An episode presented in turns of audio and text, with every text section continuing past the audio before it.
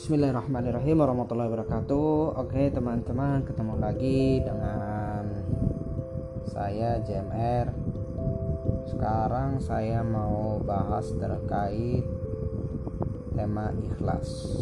Kenapa sih kita perlu bahas tema ini? Ya, Saya kira ini tema yang sangat penting buat siapa aja yang ingin hidupnya itu lebih bahagia karena menurut saya kenapa banyak orang nggak bahagia dalam hidupnya meskipun secara kasat mata mungkin dia memiliki apa yang orang lain nggak punya. Misalnya dia punya harta yang berlebih tapi dalam hidupnya dia tidak menemukan kebahagiaan dalam harta yang dimiliki dia punya jabatan yang tinggi tapi nggak kemudian membuat dia merasakan jabatan yang tinggi tersebut membawa kebahagiaan buat dia. Nah kenapa semua yang dimiliki menjadi tidak berarti menjadi tidak e, bermakna? Saya kira karena problemnya adalah ikhlas. Apa sih ikhlas? Buat kita orang yang beriman kepada Allah Subhanahu wa taala ikhlas ini adalah orientasi hidup. Ikhlas ini adalah kunci setiap amal dan perbuatan yang kita lakukan. Maka dulu para guru kita ulama kita mengajarkan bahwa ikhlas itu adalah menunjukkan segala sesuatu dari perbuatan yang kita lakukan itu hanya untuk Allah Subhanahu wa taala. Jadi apa pun yang kita lakukan semuanya ditujukan hanya kepada Allah Subhanahu wa taala, tidak kepada yang lainnya. Gitu. Kemudian ada juga yang mendefinisikan ikhlas dengan yaitu me, menghirau tidak menghiraukan pandangan manusia dan hanya menunjukkan pandangan tersebut kepada Allah Subhanahu wa taala. Artinya apa? Artinya bagi mereka yang ikhlas apa pun omongan orang tentang dirinya itu tidak akan membuat dia e, risau. Kenapa? Karena sejak awal apa yang dia lakukan itu tidak pernah ditujukan untuk mendapatkan perhatian manusia lainnya. Apa yang dia lakukan itu hanya ditujukan hanya ditujukan untuk Allah Subhanahu wa taala, Tuhannya yang Maha Esa. Nah, buat kita orang beriman, ikhlas ini menjadi kunci segala perbuatan yang kita lakukan. Kenapa? Karena perbuatan yang kita lakukan itu apakah akan diterima atau tidak diterima oleh Allah Subhanahu wa taala tergantung niatnya, tergantung orientasinya dalam melakukan sesuatu. Apakah dia ikhlas atau tidak. Maka ikhlas ini menjadi satu di antara syarat diterimanya amal seseorang oleh Allah Subhanahu wa taala.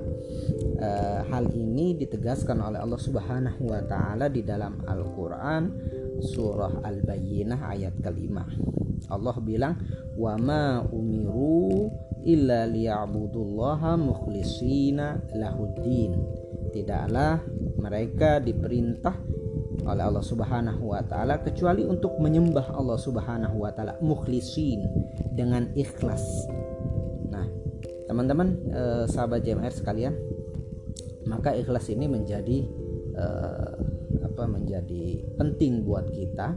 Kenapa? Karena ketika kita ikhlas dengan eh, eh, segala sesuatu yang kita lakukan, maka ini mempengaruhi orientasi kita terhadap uh, tujuan kita.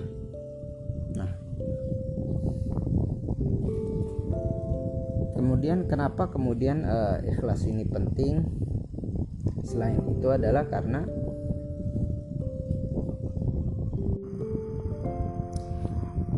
karena mereka yang ikhlas adalah mereka yang akan selamat hatinya dari sifat khianat uh, dan uh, sifat buruk. Sedangkan mereka yang tidak ikhlas dalam amalnya akan mudah dirayu akan mudah tergoda oleh bujuk rayu setan.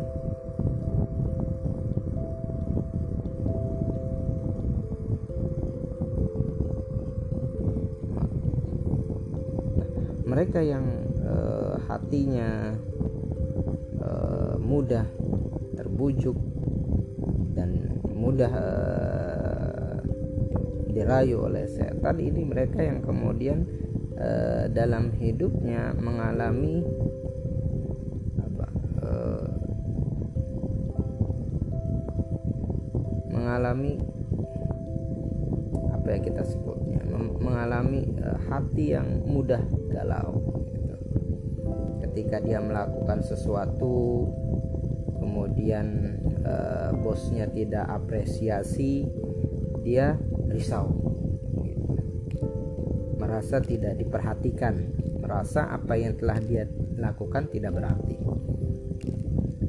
Atau uh, ketika dia upload status tertentu kemudian tidak di komen oleh temannya dia uh, risau gitu. Merasa bahwa temannya tidak care tidak peduli dan tidak perhatian. Jadi hidupnya selalu berada dalam uh, apa rasa resah tidak bahagia.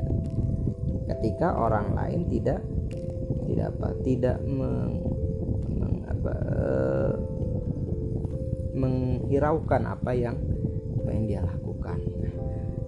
Teman-teman sekalian kalau dia ikhlas dalam amalnya maka ketika dia melakukan sesuatu dan tidak direspon oleh bosnya ataupun tidak dikomen statusnya oleh temannya itu tidak akan menghiraukan dia.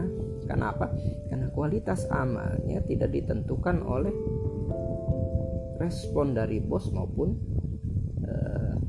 komen dari temannya gitu. Karena sejak awal dia tidak pernah tujukan semua yang dia lakukan itu untuk mendapatkan perhatian mereka.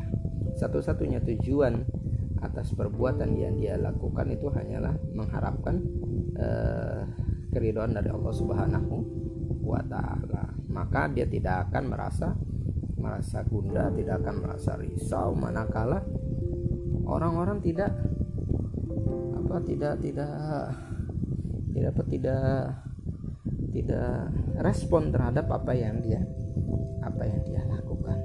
Nah, makanya kemudian inilah yang menjadi sebab itu ada orang merasakan bahagia atau tidak bahagia dalam dalam hidupnya. Nah, karena itu teman-teman eh, sekarang yuk kita kembali meluruskan niat kita, meluruskan hati kita, mengikhlaskan segala sesuatu yang kita lakukan hanya kepada Allah Subhanahu wa taala. Karena hati ini karena bahagia itu bukan pada harta yang kita miliki, bahagia bukan pada jabatan yang kita miliki, tapi kebahagiaan itu ada pada hati yang mudah menerima, hati yang mudah terbuka dan hati yang ikhlas kepada Allah Subhanahu wa.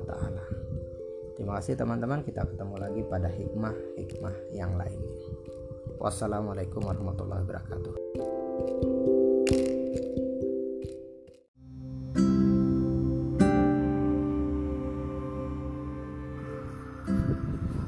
Assalamualaikum warahmatullahi wabarakatuh Sahabat JMR Yang dirahmati Allah subhanahu wa ta'ala zaman telah berubah. Kita masuk era digital.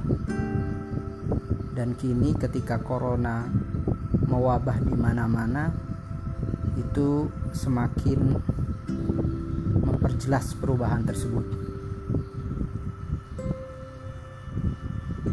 Segala sesuatu sekarang menjadi digital. Bekerja digital belajar digital. Bah, bahkan dakwah pun sekarang masuk ke ranah digital. Seminar-seminar digital, siaran-siaran digital, tablik-tablik akbar digital,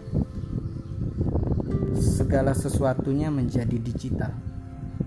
Namun Tahukah teman-teman sekalian, ketika dunia berubah, tapi agama tidak pernah berubah. Islam senantiasa relevan dengan perubahan yang terjadi seperti saat ini.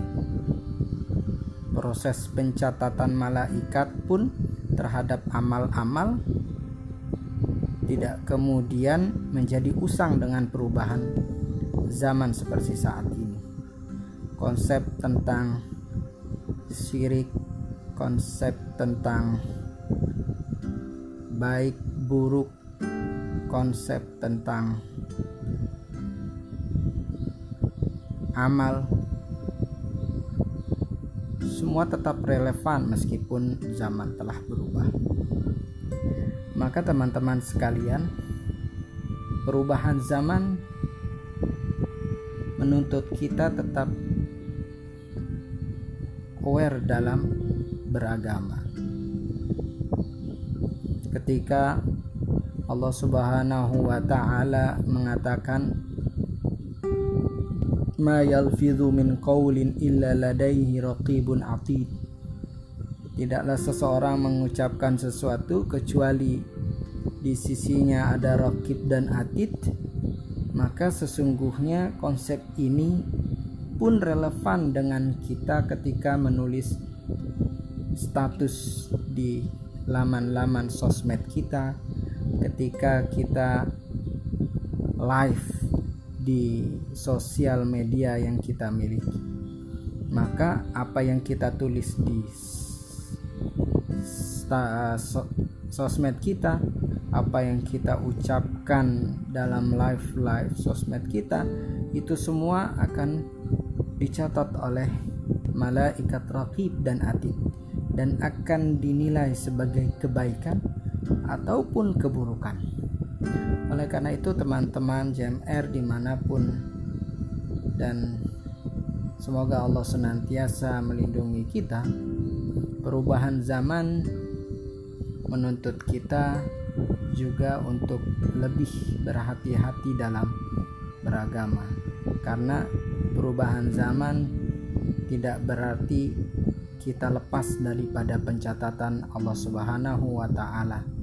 Nanti ketika kita dihisap di hadapan Allah Subhanahu wa taala, maka sesungguhnya kita akan ditanya tentang apa yang kita tulis di laman sosmed kita, apa yang kita ucapkan ketika live-live sosmed kita. Semoga